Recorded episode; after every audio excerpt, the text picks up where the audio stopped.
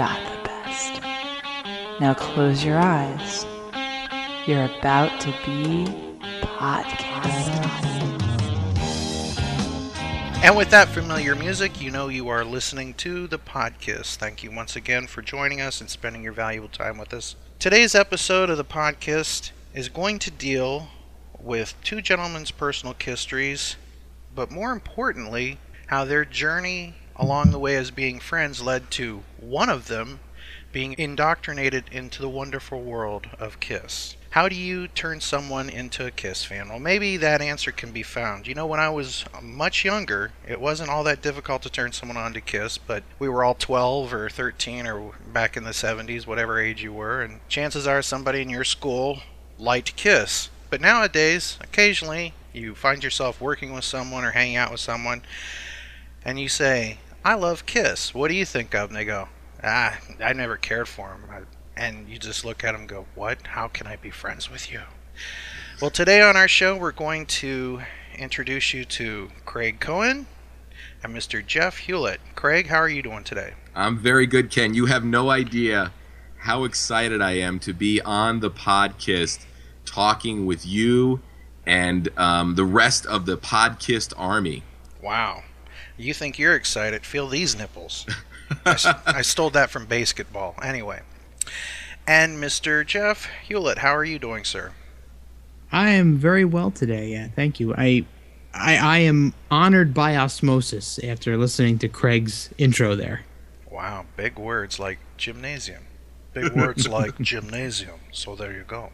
Um, so Craig, you've been a podcast listener for how long? Um, a couple years now. Um, I came on board after you guys were up uh, and running but it was probably when Kiss started recording again. Ah. So probably somewhere between Sonic Boom um, and um, you know the pre-release leading up to Monster. So kind of when that uh, Jigoku-Retsuden came out. Yeah, yeah. Which is more big words like gymnasium, but uh, they're not Japanese. Um, but yeah, that that was an interesting time, and what I remember about that is it was so refreshing to the, the possibility of Kiss going back into the studio after being gone from it for so long, and the chance of getting new Kiss music was amazing. Yeah, and and the one thing that's kind of interesting for me was I remember being really excited at the idea that Tommy Thayer um, was gonna sort of approach it, or at least this is my memory of it leading up to the release, was gonna approach it, you know, much like Ace would have. And I know over time, you know, it's it's kind of changed, and people argue that Tommy's his own man. But I remember thinking it was actually really neat to have somebody sort of try and emulate somebody on record. And you know, I I, I love what Tommy did on Sonic Boom, um, but I also think it was kind of a cool experiment. Yeah, um, I, I think that a lot of people didn't appreciate it, but then again, Kiss fans like to argue about everything, and there are people that loved it and people that hated it. I think that so- Sonic Boom was a pretty good return to form, and I believe that Monster in some ways was better. But I think that a lot of people get confused when they hear Paul say things like this is this is like classic Kiss or something like that. I think that what he meant by that is that it is a return to form in the sense that it's four guys going the same direction trying to give you Kiss as best as they can, but nobody can go back in time and be the guy that wrote God of Thunder and Love Gun. You just can't do it. Exactly. What did you think of Monster? I really, really dug Monster. Actually, um, me and my my older brother, who sort of really helped get me into Kiss, we were able to go to the um, Sirius XM town hall that they had. Ah, uh, right around the, the, time of the release, yeah. and we we got uh, signed copies of Monster on the way out, and we listened to it on the car ride back from from this from the city, and I remember listening to it that first listen, saying, "Wow, this is a really solid rock album." And I said it would be funny if uh, any other band but Kiss put this out, it would probably get a lot more attention. Oh, absolutely. I think that Kiss's music has all, and it's been one of the frustrating things of being a Kiss fan. I think that Kiss's music has always been prejudged in a way that not every artist is. Mhm. Like for example, I feel that like the Beatles, they could have done anything and people would have given it a shot. But I think a lot of people see Kiss and all they see is the tongue and the fire, and I want no part of that, you know. Totally agree. Yeah. So when did you become a, a Kiss fan, Craig?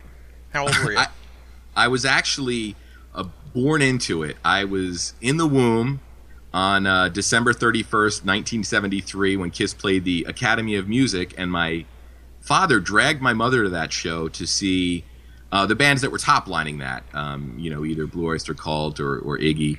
Um, and even though my mom spent a lot of time outside, I can say I was at that show. and then after that, I sort of always remember the image of Kiss. And my brother's about two and a half years older than me. So as I started to get to the age where you listen to music, you if you have an older brother, you kind of start to listen to what they listen to. And I remember, you know, looking at the the album cover for like Love Gun and Alive 2 and Double Platinum and just being amazed with the the artwork. Um, but at the end of the day, the music really delivers as well, and and that's what really sort of hit me. And I remember sitting in my room at points when, if I was grounded back in the days when you couldn't do anything when you were grounded. If you got sent to your room, now you can do yeah, now everything is available. But- yeah. I would sit uh, with uh, with a Kiss record. I would pick a random Kiss record and just go song by song and transcribe the lyrics. So that was really neat. So yeah, I mean, Kiss has always been a part of my life, and there were there were instances where I fell in and out of it.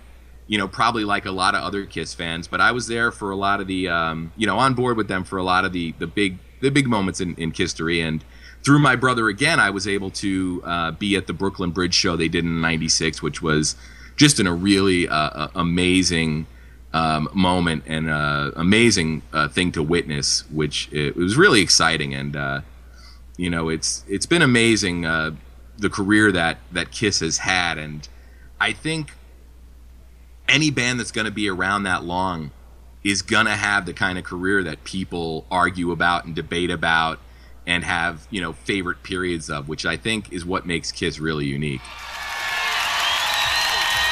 You don't want us to leave yet, do ya?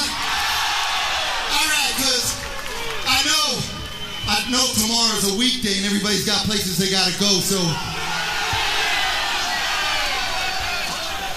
right, if you want us to play a little more, we'll play a little more for you.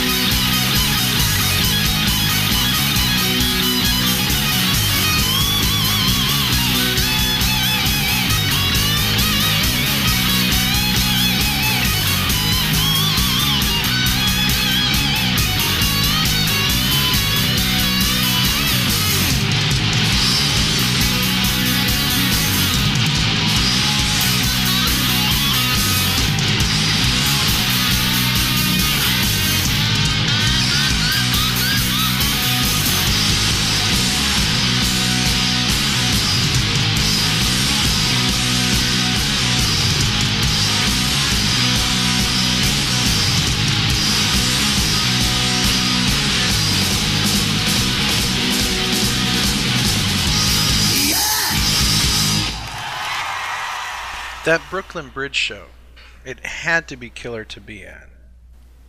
Yeah, well, the, the funniest thing about it was uh, my brother had won tickets to a, a radio uh, contest, Mhm. and I remember we had to get there super early. It was they closed the the v, uh, the VMAs, but we had to get there before the VMAs even started, Right.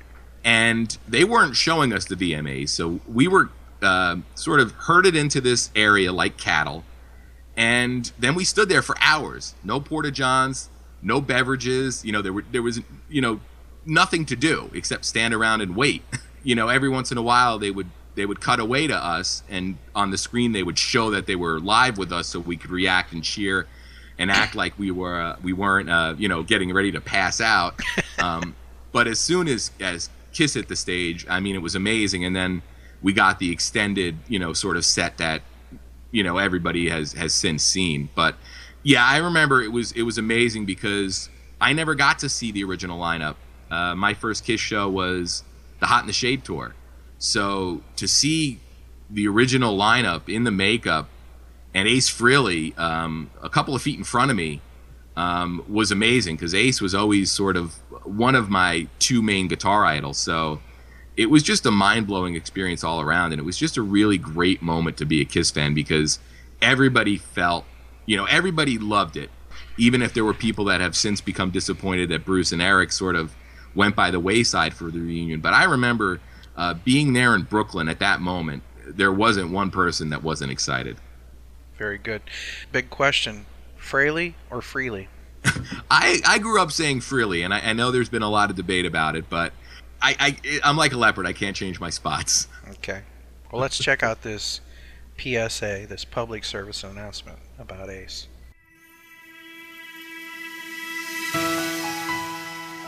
Every year, tragedy affects us all, whether it be a news reporter, a radio announcer, or an interviewer mispronouncing Mr. Ace Frehley's name.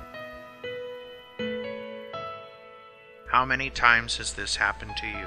How many times have you wanted to throw your shoe at a television or kick a radio into a pool? I am Ian Farthington III, and I am here today to speak out on public awareness to properly pronounce Ace Frehley's name. It is not freely, it has never been freely, it never will be freely. So please, while you can, inform other people that it is indeed Ace Frehley. Ace Frehley. It's Frehley, not Freely. This message paid for by the committee to make sure that people know Ace Frehley's name is indeed Ace Frehley. Tell someone while you can that Ace Frehley's name is indeed. Ace Frehley. It's Frehley, not Freely. Thank you. So you you go through the reunion tour, and you go through Tommy and Eric and everything, and you bring us up to current times. When did you meet Jeff? Um, I met Jeff through through work. Um, and what, Jeff, we've probably known each other about ten years now. Yeah, I was thinking about that earlier when I was getting ready to come on the show, and I, I'm going to say we met in sometime in 2004. Yeah, Yeah, we were on a team together at work. I mean, we work at different sites. Is at this like a different sites. superhero team or like the Yeah, corporate superhero team. corporate superhero. Well, that's how Iron. That's what Iron Man is. Is a corporate superhero. Yeah, we were on a corporate superhero team to uh, revamp uh, conference rooms, and uh, we were actually Well, working. some at you know some sites. people fight the Skrulls, and Doctor Doom. You do conference rooms. So there you go. There you go. I think we Craig and I worked at different sites. I think Craig was in a, a site that was, I think about a half an hour away from mine, but we were in the same group, uh, in the in the same corporate group, uh, the audiovisual group, and uh, somehow uh, they picked both of us to be on this team together. And I, you know, I, I have a hard time remembering how we actually became friends through that group, but somehow, uh, be it poker, the love of poker, or the love of music, yeah, uh, kind of brought us together. I, probably a mix of the two, Craig. I, am not sure. yeah. And I think also we're we're within a couple of months of each other age wise. So I think you know when you're in a room full of people that are older um, true. or younger, um, you know, if you have somebody you can relate to that's your age, um, you're gonna find that you have uh, common interests. Good point. But you guys didn't have a common interest about one thing Kiss, correct? No, Yeah. not at the time. so, how did. Walk me through the conversation, Craig. You're having this conversation with Craig. Uh, Jeff, you're probably talking back and forth what music you like. Kind of set it up and tell us the story. And, and, and I want Jeff's reaction. I, I'm trying to think of the the moment I probably revealed myself as a as a Kiss fan. Um, you know, Definitely wasn't in 2004 though. no, probably not. It, It was, it was way pro- after. Yeah, it might have been on you know one of our we we we, we try to go to Vegas um, about once a year, and I remember we drove past the site of the now um, Kiss Monster Mini Golf, and I uh, I mentioned in passing how excited I was for the the Kiss Monster Mini Golf because the the idea of a, a Kiss Mini Golf course is is just amazing. Yeah, but wait a 2nd Mhm. To somebody who's not a Kiss fan, they think we are the biggest nerds of all time. uh, we are Kiss fans are the equivalent in the music world of what Star Trek fans are in the sci-fi world. Oh come on. And, and I don't mean that as a cut down in any way. Uh, let's take a look at it. Um, you have different incarnations of Kiss. You have your classic, you have your next generation, then you have your uh, retooling, if you would. You know, the, Mhm. the rebirth, the uh, new J.J. Abrams Kiss, if you will. Hmm. So you have fans of all of those lineups, and we have our own conventions, and uh, we dress up as those people. So it's not a slam. It's really not a slam. Kiss has been very wise, and they've set themselves up in that position in a sense in music. So it, it's it's not a dig. It's it's a real thing. I really see it, and I'm luckily I'm a fan of both things. So uh, it's it's not a cut down. When an outsider might hear, "Wow, Kiss has a mini golf thing," it's because of the decades of people who cut a person down because of the music they like. totally. Uh, you get marginalized when you were a Kiss fan back in the 70s and 80s, as weird as it seems. It, I think in some ways Kiss is more accepted now than ever, don't you, Craig? Oh, definitely. They they are definitely one of those. They've earned sort of the the respect, or at least they've earned um, an identity in terms of their, you know, they're like Superman or Batman or Spider Man. You know, you see that makeup and you know it's Kiss, even if you don't know the music Right. and and and people dig that because you know over the over the years it's sort of just been established that when Kiss comes into town it's kind of like a circus and everybody has fun and everybody has a good time. Well, let me ask you this question. You know, we were talking about this uh, prejudicial view from the world, and it's it's it's not like we're like mutants or a, a, a minority group that uh, is living in fear, but it, it really does make you kind of tough in a way. Being a young kid, I remember people. I, I mean, I love Alice Cooper. I love Black Sabbath. I love the Beatles. Nobody was coming up to me saying Black Sabbath sucks. Nobody was Yeah. coming and saying, you know, whatever.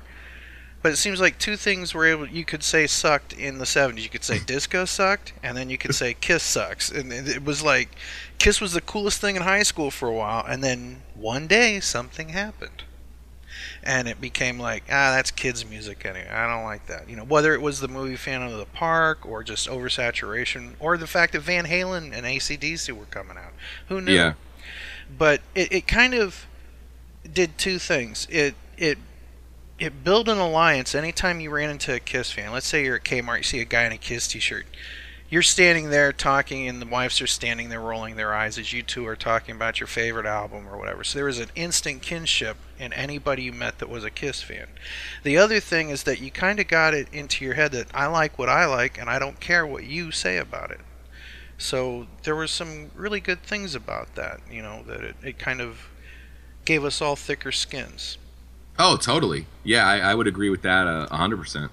So when we see something like Monster Mini Golf, it's not that, I mean, in my mind, I could give two craps. I like to putt putt golf, but I don't really care. But the fact that it's a Kiss one, it's like, yeah, suck it. I was right back in the 70s and I'm right now, you know? Yeah. uh, so you're excited about Monster Golf, and you turn to Jeff and Say, man, when that place opens, every time I'm in Vegas, I'm going to it. and every time I've been in Vegas, we've gone to it. Yeah, but what? but Jeff, what did you say? I feel so under pressure at this point because there's so many things I want to say to preface this Well, then- story before I get All into right. it. Well, then preface it, and we'll work ourselves back to it. It'll be like a Quentin Tarantino film. Oh, great, great, great. I, I, I've been thinking about how I wanted to talk about this story for a long time now since you first asked us to come on and talk about this. And uh, one, one thing I want to say before I even start with the story is I want the podcast audience to understand that I was, as a child of the 70s and 80s, I was never. I was never in a position where I didn't like Kiss. I was only ever really exposed to what the radio and MTV exposed me to.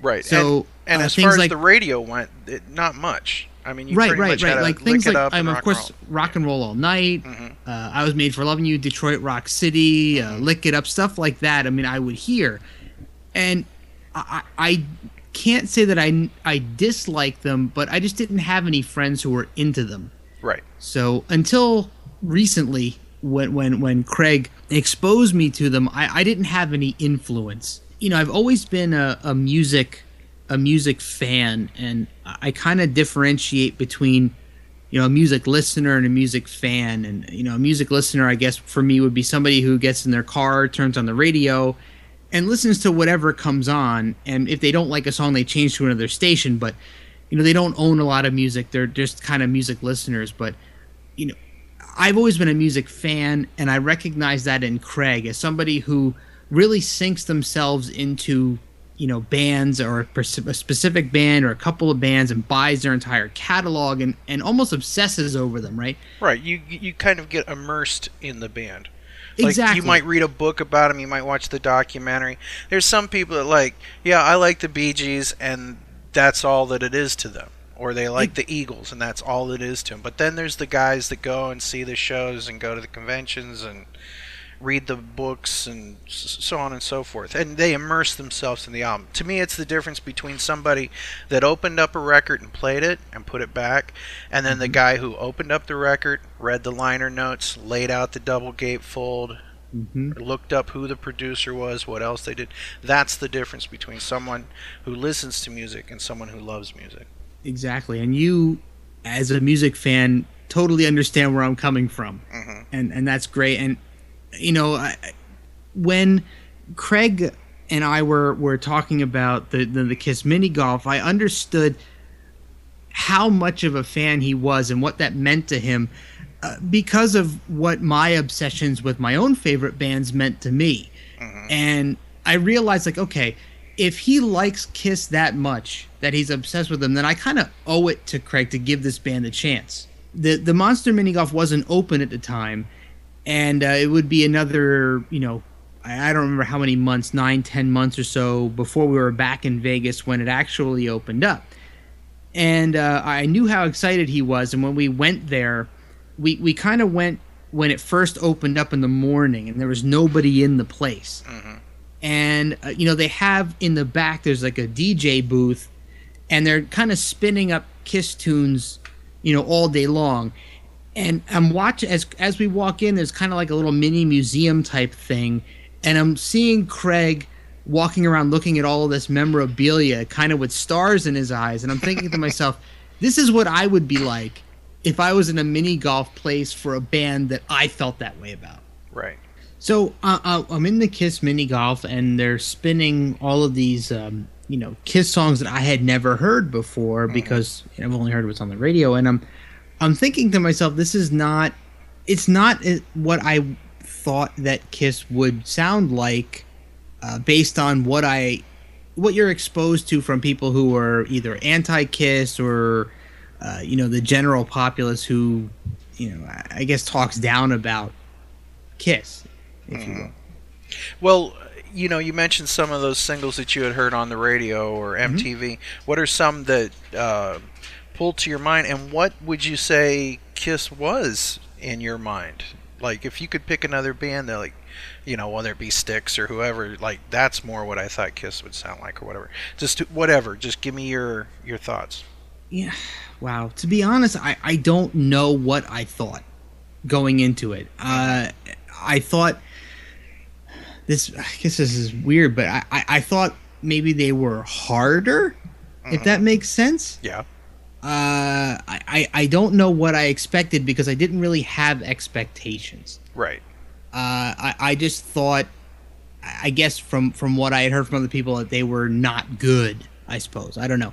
Yeah. I I, I went into it in a neutral way, uh, not not disliking them and not liking them. So I wasn't biased really in any way. I just had in my mind what uh, the detrimental things that I had heard from people who were down on the band.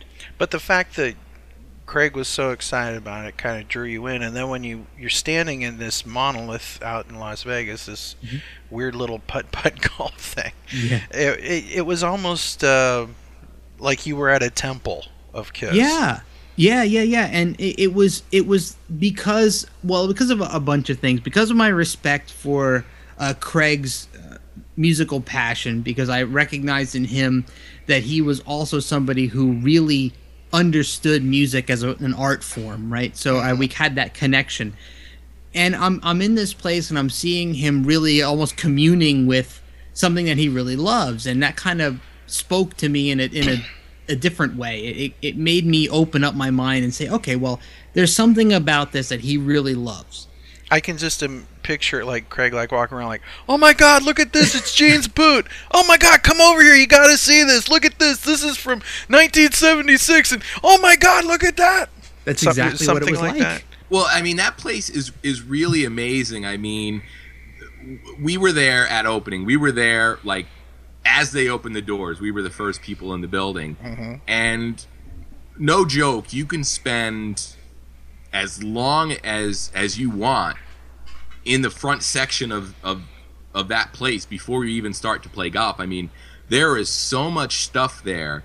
Um, you know, when you walk in, the first thing you see is Eric Carr's Porsche, and you know they've got stage worn clothes. They've got T-shirts hanging up from just about every tour.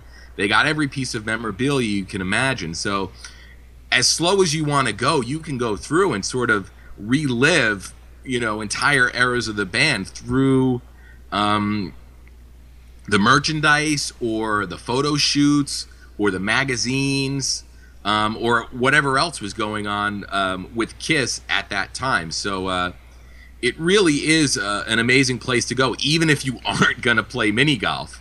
Right. Um, and they, and they have a little gift shop where you can go in and get some stuff. They did have some, I guess, some rare stuff in terms of stuff from some of the um, the expos they did in the '90s. Some you know some stuff that was still signed, and um, you know it was better than your run of the mill uh, you know gift shop in in Las Vegas. Right, and it kind of looks like what Podcast Central does here. So Yes. you know, but but the main thing that I sort of took away from this was, and you had mentioned this on your episode where you had the the, the sleepover with the girls. oh yes, what a what And a you- fun and you- episode.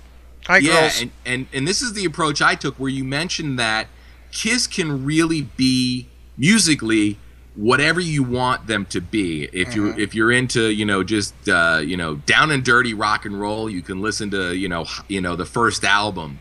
If you want you know quote unquote heavy metal, you can put on you know music from the Elder or Creatures or lick it up or something. yeah, but I knew that you know, knowing Jeff's sensibilities, I said, you know what, I the and and you know, I mean, I love these albums. I said, you know, the sort of power pop direction is probably the entryway here to show that there is a lot more going on with Kiss, and then you know, you can sort of you know funnel down from there. So you're So- kind of like the pusher, and you're doing the gateway Oh, music, the- totally. the, gateway album to get them Yeah. out. I hand it to him for that. Yeah. So what was your gateway uh, album of choice for him to check Ugh. out? What were what were they?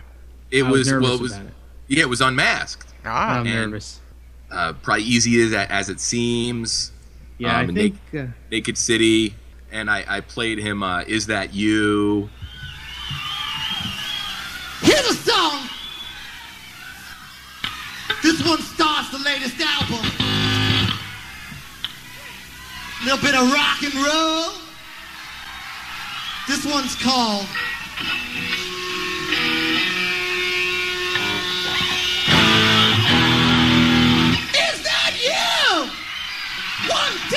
Two,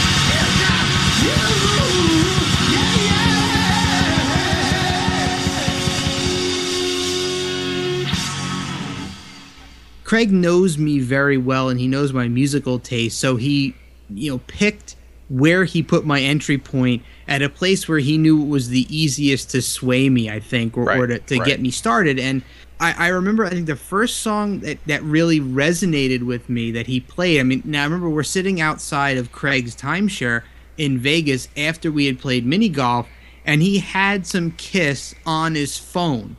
Uh, as any good Kiss fan would have, I imagine. He had a selection of songs on his phone, and he's hooking it up to the car. We're trying to figure out how to get it to play in this rental car, and we finally get it hooked up via Bluetooth. And he puts on a couple of songs, and I think the first one that really resonated with me was uh, "Sure Know Something." Great. Oh, right, song. yeah. Great song. Yeah, that's the one that really. I was like, "Wow, that's Kiss." That kind of shocked me and took me out of Well, wait, uh, wait. the mind Wait, wait a second. Shock Me is a different song. right. No, no, no, no.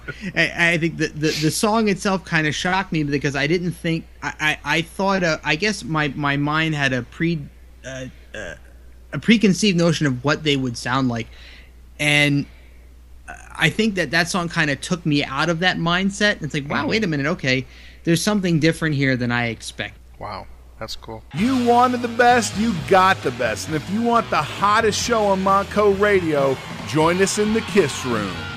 The Kiss Room is a monthly radio broadcast celebrating the hottest band in the world. It's your place for all things Kiss and some. For broadcast dates and all information, go to thekissroom.com. The Kiss Room broadcasts live and worldwide on Monco Radio, where music and minds meet. You got into Kiss.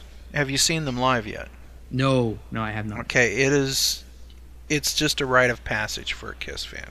I don't care what anyone says. Last time I saw Kiss was in 2010. It's it's been a while. Of course, they kind of priced themselves out of my range. We've got a family of five, and I'm not going to spend a thousand bucks to you know, or go sit in the lawn. So, that's my conundrum. But uh, I remember being at the hottest show on earth tour, just sitting there in, in the third row, and it's just like this is where it all is right here and it doesn't matter which lineup of Kiss it is. It's always been chock full of entertainment. Craig, I think you can back me up on that. Oh yeah, yeah. I mean, there was a, a long period of time where you know I didn't see Kiss. Um, you know, after the farewell tour, I didn't see them again until 2012 on the tour. Oh wow! And yeah, and uh, I remember that show just being a, a really, really great and, and exciting show, and uh, it was really cool to see um, the audience because the audience had kind of changed a lot since the farewell tour, where you saw a lot of people my age and older bringing their kids to the show, which was really neat, and seeing this sort of new generation of Kiss fans uh, that were into the band, and and even my brother, he's brought my niece to a couple of Kiss shows, and they'll be at Boardwalk Hall in Atlantic City uh, i- this summer to see them again with Def Leppard, and um, it's it's just really great to see that that is how bands sort of uh, become immortal. You know, uh, their their their fans sort of never grow old. Well, when you think about it, uh, I remember Paul talking about during the Dynasty times that he said he'd open up the curtains and you'd see kids, and he'd like, "Well, what are we, Disney now?" Yeah. And now they kind of have embraced that in a sense. Ever since the reunion tour, they've kind of like, wait, in a set, in a way, we are like Disney. We're a brand like Disney, and and we are an American institution that people can come and check out, and they can bring their grandkids if they want. Yeah, I mean, how many times can you share something like that with uh, with a younger person? You can talk about how great it was to see the Beatles, or the uh, you know, or, or the Doors, or or or any of those classic bands that aren't performing anymore, um, or anything else for that matter. But when you can share an experience with with a younger person and have them experience it and live it, um, that's really really special.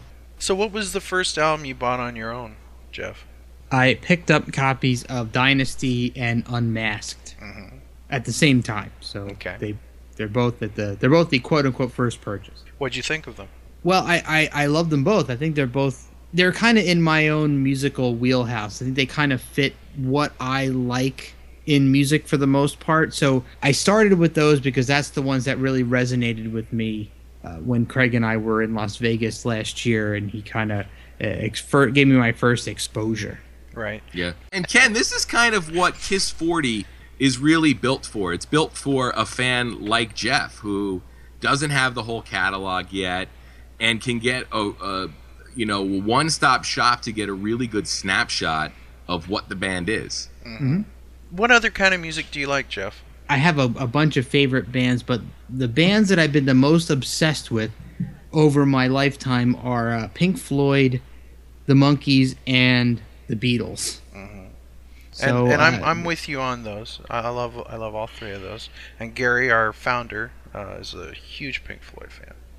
Oh, that's great. So those three bands and and several others. Uh, when I say I'm a huge fan, that means I own their entire catalogs. Right, right. Uh, there are others that are in that uh, that same area of my life, that same uh, musical space of my life.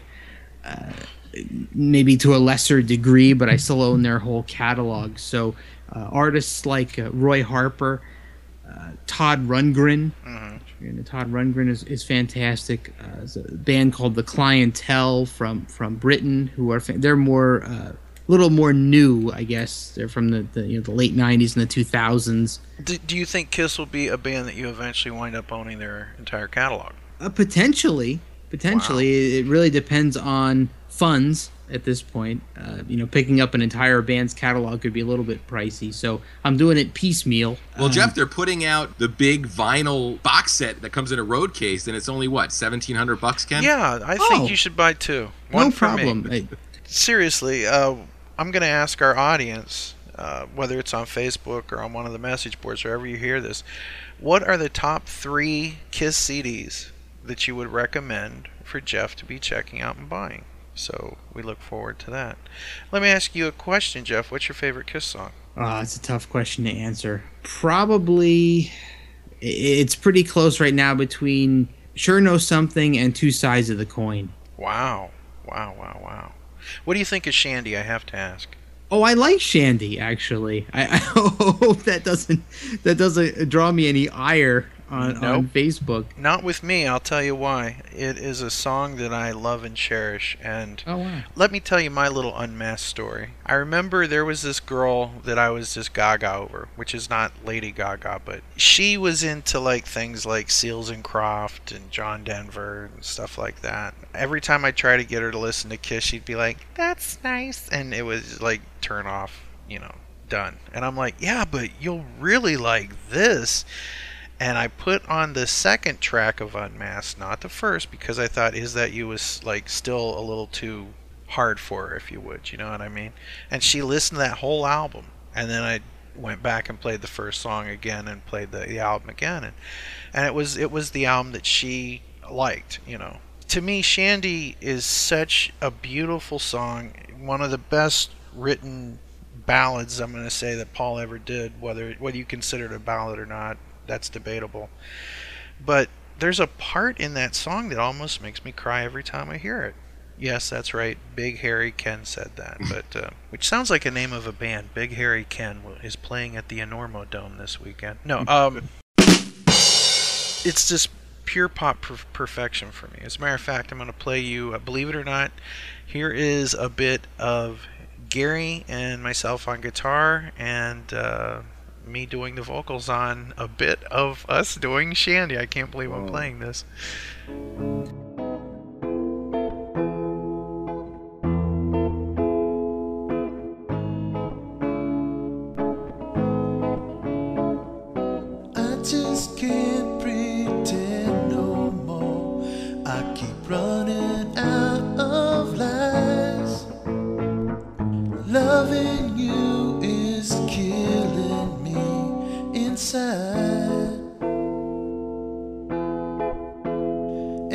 Time I find the words to end it, something in your eyes won't let it. Shandi,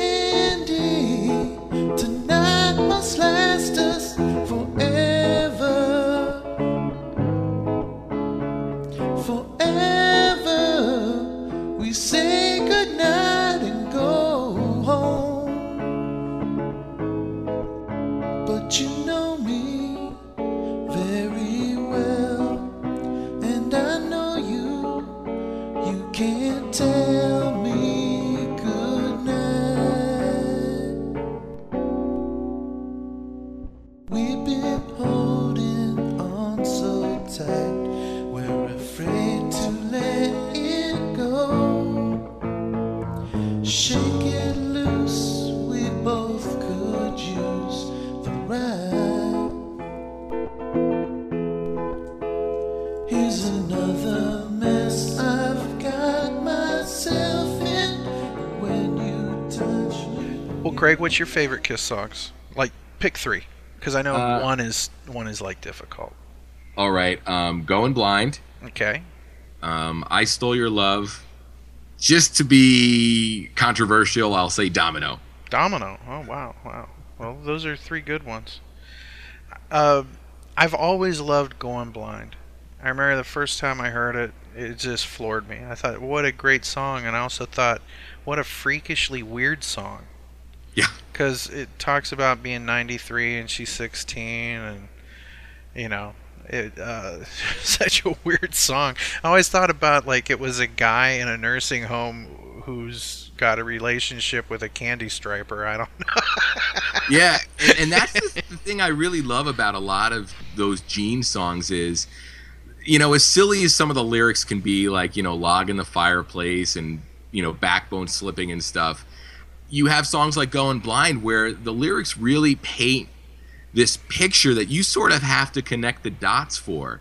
Um, which I've always loved lyrics that are very, you know, that create images. You know, that's why I, I sort of love, you know, like Ronnie James Dio so much. And I and I think, you know, Going Blind is one of those songs that really, you know, has you create a, a picture in your mind, and everybody's picture is not going to be the same. Well, don't you think that that's like we were talking about people who listen to music and people who love music? Don't you think that that's one of the big things that's missing from people who just listen to it? Oh, sure, because they're they're they're not you know sort of diving below the surface. They're just you know hearing the song and digging the melody or or the chorus and you know not looking for any surface level meaning um, or how the music and the lyrics are working together um, or any of that. I mean, I, I think deconstructing a song is is is such an amazing experience and I love having these these immersions where you discover a band or a song or an album and you just play it from front to back over and over again until it's almost like a part of your DNA. Absolutely.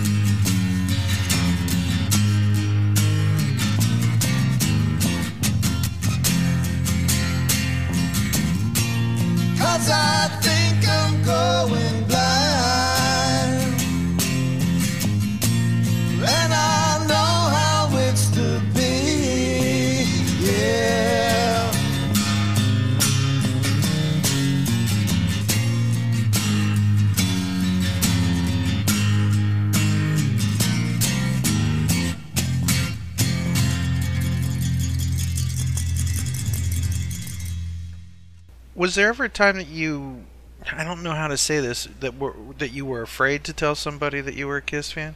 You know what? I don't. I don't think so. Um, having a, an older brother who was was into the band sort of validated it for me, if you will. And growing up, I was always sort of loud and proud, and and and I, I was the guy in school that, you know, wore a rock T-shirt every day. Um, so I kind of really, you know, celebrated the music that I loved, and sometimes I was celebrating, probably in hindsight, the wrong bands. You know, Kiss was always one of those bands that I I supported loud and loud and proud. Uh, I remember my denim jacket. I had you know uh, the buttons with uh, all the solo album covers. Oh yeah. And uh, where I grew up here in New Jersey, I went to high school at the same high school as John Bon Jovi. Uh, quite a few years later, and um, I don't remember ever really getting any flack for being a Kiss fan. I think also um, when I was in high school, Kiss was sort of they were at that period where they, you know, it was post uh, Crazy Nights and you know the Hot in the Shade era, and I think the Hot in the Shade tour was a tour that a lot of people really, really, really enjoyed because the set list was sort of so uh, you know steeped in the classics. So I think at the time that you know I, I probably could have caught flack for liking Kiss. Um, the general public sort of dug them at that time. Mm-hmm. Makes sense. Jeff, did you have to go home and have a sit down with your wife and say, "Honey, there's been a change in my life"? no, I. So, like, I've been a music fan for all of my life. My my fiance, who I live with, it wasn't it wasn't an issue at all. So, being being somebody who's been a music fan my entire life, she understands that, and, and she's seen my monstrous CD collection uh, that's in my quote unquote man cave at this point. So, uh, any music that I bring home, and she's she's a listener. Really, Okay. she's not a, a music fan. She owns. What's her name? What's her name? Meg. Meg, we love you. Oh, she's she's the best. Craig. You're Craig the knows best, her. Meg. She's an Yeah. incredible human being. You're the best, Meg. Uh, she's fantastic, and she supports everything that I'm involved in, even all these crazy podcasts that I'm in now. Oh wow. But uh, you know, she is willing to listen to things that I bring up, and uh, whether she likes it or not, she's pretty much musically agnostic. Okay. Now, Craig, what is your plan of attack? How, how are you going to make this guy a more mature Kiss fan? What is your plan of attack? Like, do you like go, okay, here's the next three albums we're going to do, and are you going to sit down and like explain what the band was going through at that time and so on and so forth? is there a plan of attack? yeah, you know what I think uh, we'll do the next time you're over, uh, Jeff. Uh, I'm gonna pop in uh, Kissology, and we're gonna watch um, Kiss at Winterland. I, I look at Kiss as being, uh, you know, Kiss. Paul Stanley once said that Kiss was a pack of dogs. It's whatever you want it to be. But there's some weird truth to that, in a sense, because to me, my Kiss is more the earlier Kiss, but I still love what's going on today. There's there's never been a time except for around the Hot in the Shade period that I kind of checked out of. I just I got bored. I thought that Forever was an amazing single, but that album did not light it up for me. As a matter of fact, it's the one Kiss album I've never actually purchased. It's been hmm. given to me as as a gift. The day it came out, someone bought it for me, but it was the it, it, it has the unique distinction of being the only Kiss album I've never bought. So I've enjoyed something about all eras of Kisstory. And of course, have you turned Jeff on to the fact that like there's Kissmas and Kisstory and you know everything is Kiss? Did you turn him Yeah, on to that yet? Yeah, I mean, uh, you, You know, he's aware of the the lineup changes and the different eras of the band, and Mm-hmm. you know, the I guess the key points in in in in, in history, if you will. Right. But uh, there's there's a lot more to get into. I can just see it now. Once he knows everything, he's just gonna stand up and say, "This is bullshit." How dare they treat band member to be filled in later that way, or you know, whatever it is. But it's so you don't really get butthurt or have an opinion about anything. You just take each album as it comes along, and that's the band. Mm-hmm. Same with like Pink Floyd, for example. You're a Pink Floyd fan, and or the Monkees, for example. Uh, there's been times that the Monkees uh, didn't have Mike with them, and there's sadly Davy's no longer with them now. But uh, you kind of uh, take whatever comes on that album. And it's weird because yes, Kiss does put the patented design on new members, but those guys still have their faces. Like Pete still has his face. You know, he's like with his wife and enjoying life, and it's not like he's walking around faceless. You know, but uh, the makeup was sold, and people have opinions that it's right or wrong. His his face is fine. Ace's face is just fine. No no no need to get upset about it. So anyhow. yeah, that's always been my thing too, Ken. Where like when the whole Rock and Roll Hall of Fame thing was going on, um, as much as I wanted to see some other members inducted, my thoughts on it were, hey, you know what? In hundred years, when everybody that's bothered by this is gone, some kid's gonna see that Kiss is in the Rock and Roll Hall of Fame. They're not gonna know which members were inducted and who wasn't because as it is right now, a lot of people don't know what members of what bands are in. They're going to see Kisses in. They're going to pick an album. They're going to fall in love with it, and then they're going to go through their their catalog without any kind of historical bias, which I think is an amazing way to discover a band. Mm. Yeah, it, it, that's cool. But on the other hand, there's some sort of uh, historical context that helps you understand the music they were doing at the time. Which is not to say, like for example, Watergate affected Hotter Than Hell. It it didn't, but I know that for myself, if I were to like discover the Beatles today, it would be kind of bizarre because you know you have something like Helter Skelter and I want to hold your hand. And you like, how do those make sense together? You know what I'm yeah. saying? So, in the same thing with Kiss, but with Kiss and, and the Beatles, I, they both have such varied music styles, and it can change from song to song or album to mm-hmm. album. And this is one of the things that I think that you're really going to appreciate as time goes by. Like right now, you're digging more of the pop stuff and the singles and stuff like that. But as you're coming more into things, you're finding out that there's a really cool diversity. And I love ACDC, don't get me wrong, but uh, I look at ACDC as like a drive through band, and you want like the greasiest, big honking cheeseburger, you go up and order the number two with a Coke, you know what I mean, or Diet Coke or whatever your mm. preference is, or a Diet Dr Pepper with a kiss yeah. of cherry. Hmm. and uh, but but you know you're gonna get when you order the number two by ACDC what you're gonna get each time. And they have like a menu of three different speeds. With Kiss, you've got Shandi and War Machine. You've got Sure Know Something and Young and Wasted. So you've got those two different types of music, for example, and and there's there's a all all in between. I mean, I would also recommend Crazy Nights for uh, Jeff, wouldn't you? Oh yeah, yeah.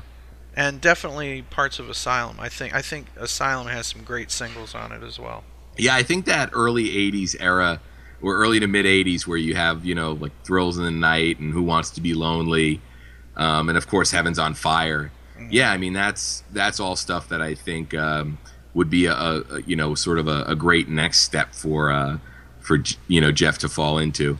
And the thing about Kiss's music is you can play it almost all of it on an acoustic guitar. It doesn't matter what it sounded like on album, whether you know it was a shredding guitar or something like that.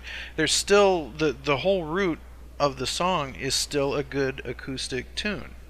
And I think that they wrote a lot of their stuff just with that in mind, and it it, it it's I, to me it, it helps sur- it helps it survive. Oh, definitely, definitely. I remember how great it was to watch the Unplugged special, um, and not worry at all at how those songs were going to sound. Yeah, you definitely didn't need to check out Unplugged too, dude. It is okay. just amazing. Great stuff all the way around. Okay, here's one. We could really use your help on this. We'll do it as best we can. Good luck. We'll see you at the end of this song. We're trying to be a little adventurous.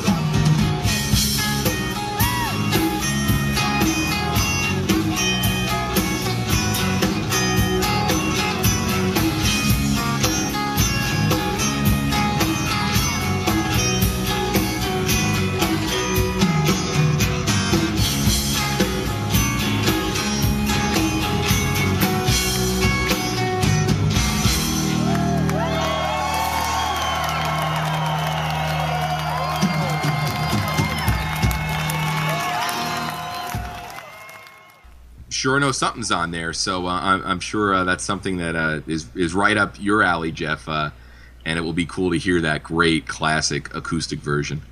Well, I'm on board. I will definitely check that out. So, are you taking him to see the show or not?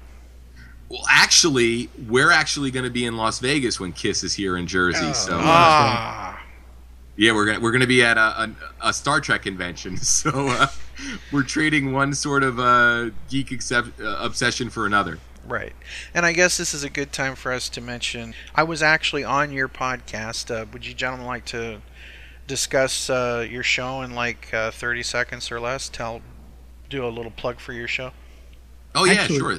Thank you. Craig, you. if you would give me a second, before I wanted to say for the podcast audience out there, uh, Craig and I were looking at the statistics for our show today, and the show that Ken was on is our number six most downloaded episode of our show. Yay! Ken rocks. Which is Ken pretty good. I I mean, what we have Awesome. forty some odd episodes. Yeah, we're about to put out episode uh, 39 this week, and we have eight special episodes. So we're at about, what, uh, 46, 47 total? Yeah, and that Ken episode didn't go up too long ago. So No. what we do is we have a, a podcast called the Tricorder Transmissions, which we're sitting down and we're going through Star Trek the original series, uh, season by season, episode by episode, and what we're doing is we're providing commentary tracks so you can bring it up on Netflix or on StarTrek.com or on your Blu-ray. Turn the volume down, turn us up, and we'll be talking through the entire episode, giving our thoughts and and and uh, feelings on the episode, the themes of that episode, the people behind the scenes, the people in front of the camera, and then we're doing something really special, which is deeming uh, whether it's an essential viewing or not. So, if you're somebody who hasn't gotten on board with Star Trek yet, you can uh, look at our essential list and see what episodes are okay to skip. Yeah, so this way you can get the cream of the crop and the most important stuff to, to know what the hell's going on. Yeah, yeah. And then we do bonus episodes like the one we did with you, where we take very iconic episodes. We did Mirror Mirror with with Ken, and we sort of just do sort of, I guess, what's very similar to the the roundtables you guys do here on podcast, where we just run through the episode and and hit a lot of different points about it, and and just you know. Uh, expand on stuff we couldn't really get into on our commentary track, and then also bring on great guests like like Ken. So, podcast fans, I'm not going to rest until I have the number one downloaded episode of theirs. So, I will provide a link in these shows notes so you can uh, click away and click away till your heart's content. So, there. Thank you. I think it's only fair to say that we are also doing uh, a Monkees podcast, which is called Zilch. So, Yeah, and that that is that is so much fun. That was uh, a a great uh, podcast to be a part of because it helped me sort of reconnect um, with the Monkees. You know, it sort of you know reignited that that flame inside, which is uh, really cool. Yeah, let me tell you, Ken, I, I've for for all of my life, I've been a huge, huge Monkees fan, and to be involved in this monkey show with you and Craig is a huge, huge honor for me, and I'm so excited about this project.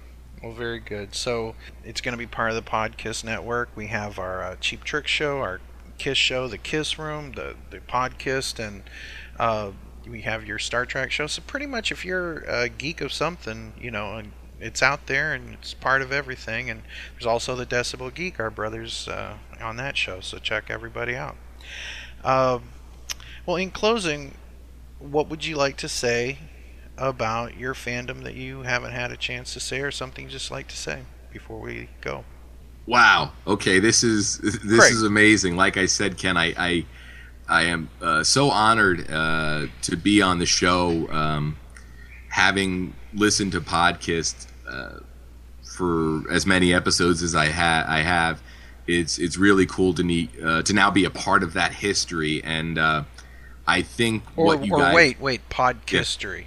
Yes, podcast and I Yes. I think what you guys have done here is is really amazing and really special and uh, really a celebration of of of Kiss and that's the one thing that I sort of really want to focus on is that Kiss fans are so much um, more fun when they're united in the things they love about Kiss opposed to when they're um, arguing. Um, I know here in New Jersey we have the the Kiss Expo, and that is really a, a great experience. And you know, meeting some of the people I've I've met at that expo, and just seeing all of the people that are excited about Kiss. That's really sort of the the aspect of being a Kiss fan that I try to focus on is you know remembering that you know after it's all said and done there are, are a lot of people out there that were touched by this music and even when you're arguing you know that you're arguing with somebody that loves some aspect of Kiss as much as you love some aspect of Kiss um, Absolutely. That's really you know what what sort of makes Kiss fandom special to me is we can be united and, and divided at the same time, and I'm not sure there are many other bands like that. well, again, you remember the Star Trek uh, comparison. Yeah, There are some people, for them, next gen is the way to go. For some people, original only. Some people just like the new stuff, and so it's all it's all good.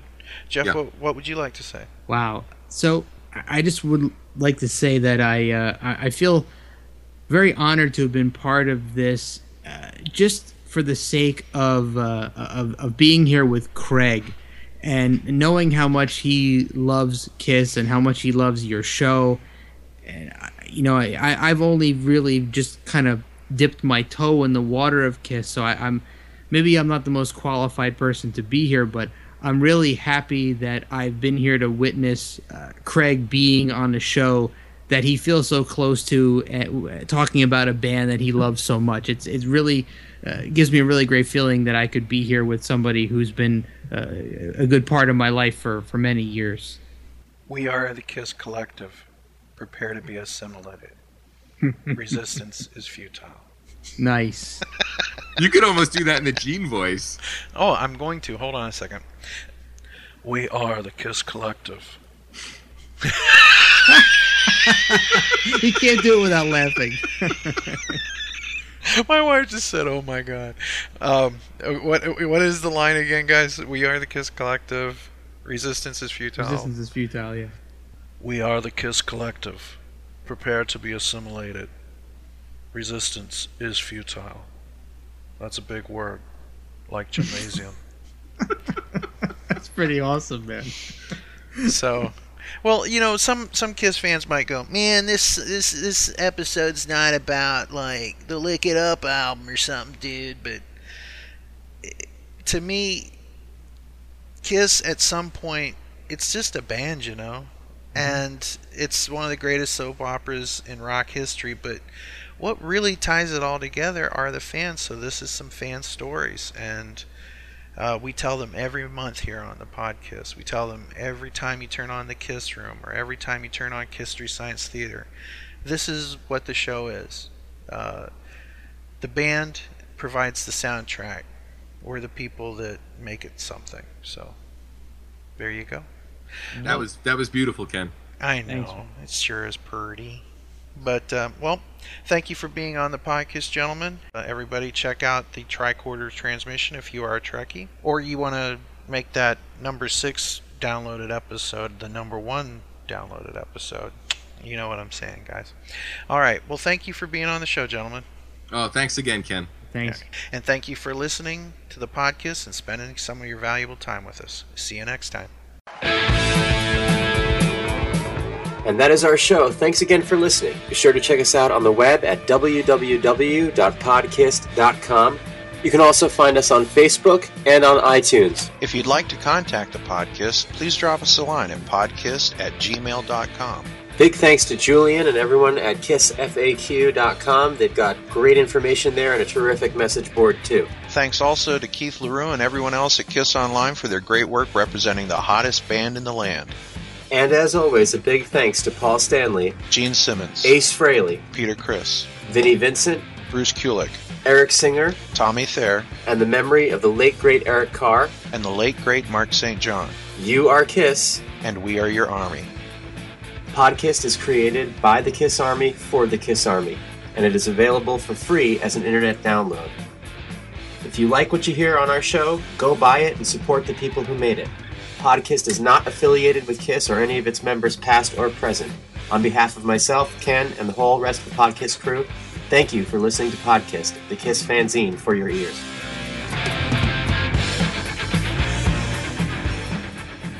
Number six, huh? I guess I'll have to live with that for now. Well, listen, that's, I- pretty amazing No, that's considering great. um you know how you know how new the episode is and we've also had um we made friends with some of the folks over at the now defunct um, Star Trek experience in Las Vegas and we did a, a a special episode devoted to the the experience and we've also had them on a couple of times and they bring a lot of listeners with them. So uh so uh the, we we got a really good good turnout and, I, and I'm sure you will be number one uh you know this time next month. It will be done. yeah, so we are the Kiss Collective. Prepare to be assimilated. Resistance is futile. That's a big word, like gymnasium.